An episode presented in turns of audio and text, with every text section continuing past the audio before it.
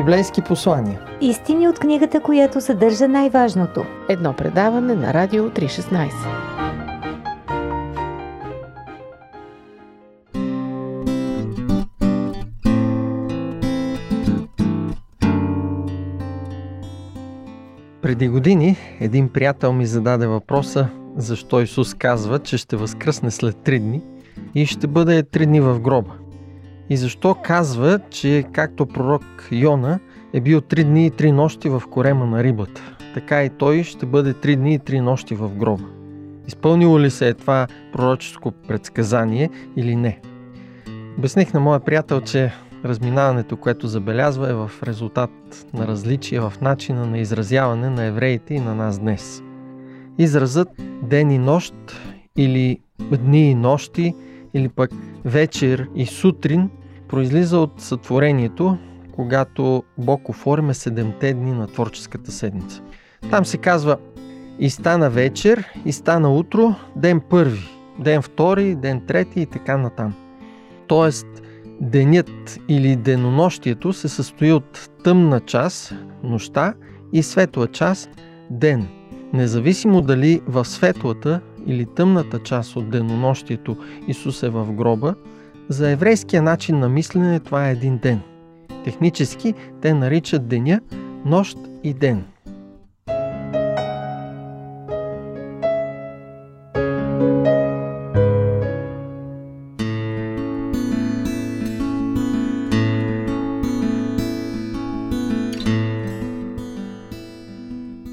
В Първо Коринтяни 15 глава 4 стих Павел обяснява, че Исус бе възкресен на третия ден според писанията.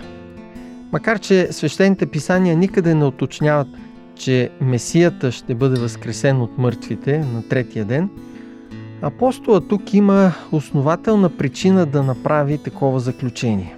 Защо? Защото Библията представя третия ден като кулминационен момент, свързан с божествената дейност.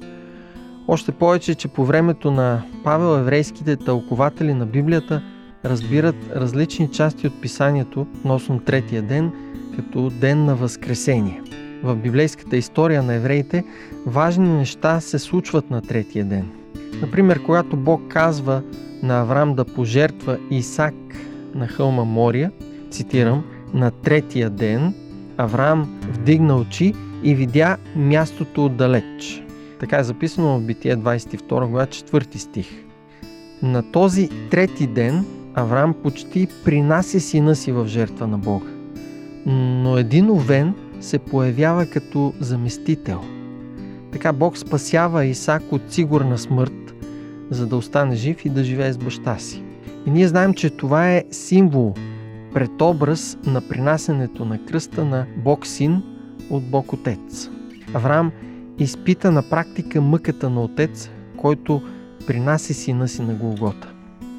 А посланието към евреите описва, че Авраам, цитирам, разсъди, че Бог е в състояние дори да възкреси Исак от мъртвите, от което образно или буквално в притча той го е получил обратно. Така ни казва Евреи 11 глава 19 стих. Съответно, тази замяна на жертвата на Исак с жертвено животно е всъщност едно символично възкресение на третия ден, както казва текстът в книгата Битие.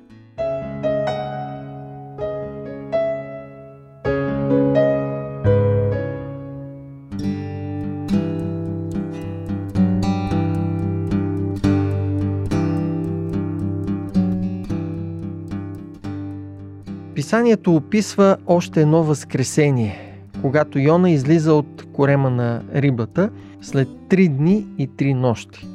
Исус отбелязва, че, цитирам, както Йона беше 3 дни и 3 нощи в корема на голямата риба, така и човешкият син ще бъде 3 дни и 3 нощи в сърцето на земята, преди възкресението.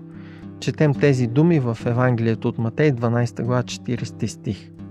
Ако прочетем този стих така твърде повърхностно, може да забележим, че цялото време на Йона в корема на рибата 3 дни и 3 нощи се различава от времето на Исус в гроба. Исус прекарва част от петък, цялата събота и 2 пълни нощи в гроба преди възкресението му на третия ден.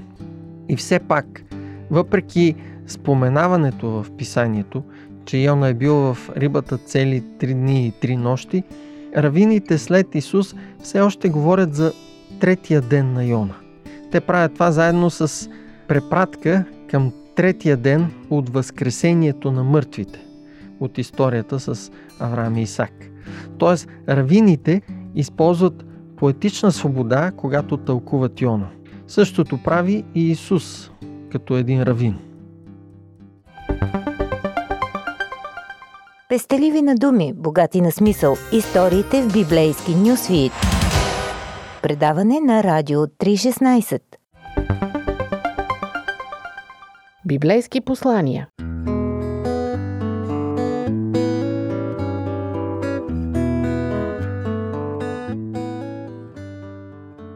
Освен тези случаи до тук, Павел може би е имал и друг стих в ума, когато мисли за възкресението на Исус на третия ден, според писанията. Вероятно той е имал предвид изявлението на пророк Осия, 6 глава, 2 стих. След 2 дни Господ ще ни съживи, на третия ден ще ни възкреси, за да живеем пред Него. В древния юдаизъм думите на Осия се разбирали като отнасящи се до възкресението. И корпусът от еврейски преводи на арамейски език, наречен Таргуми, заменя оригиналната фраза на Осия, на еврейски, на третия ден той ще ни възкреси, с изявлението в деня на възкресението на мъртвите той ще ни издигне, за да живеем пред него. Така, арамейската версия и превод на книгата Осия отъждествява третия ден с деня на възкресението от мъртвите.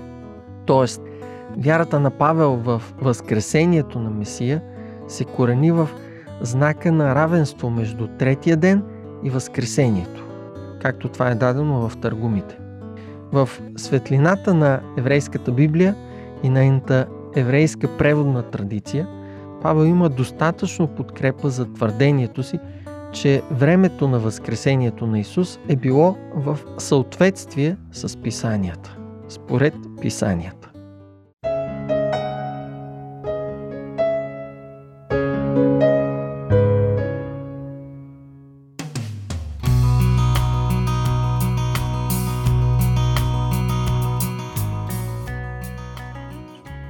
Важното от всички тези обяснения е, че Исус е дошъл да умре вместо вас и мен. Писанията предсказват хиляди години преди това неговата смърт на кръст. Тези предсказания в писанията са, за да може, когато се изпълнят, всички хора да повярват. И това става факт. Всеки, който има вяра в писанията на Библията, вярва в този факт. Вярва в смъртта и възкресението на Исус. А според думите на Исус, всеки, който вярва, има вечен живот.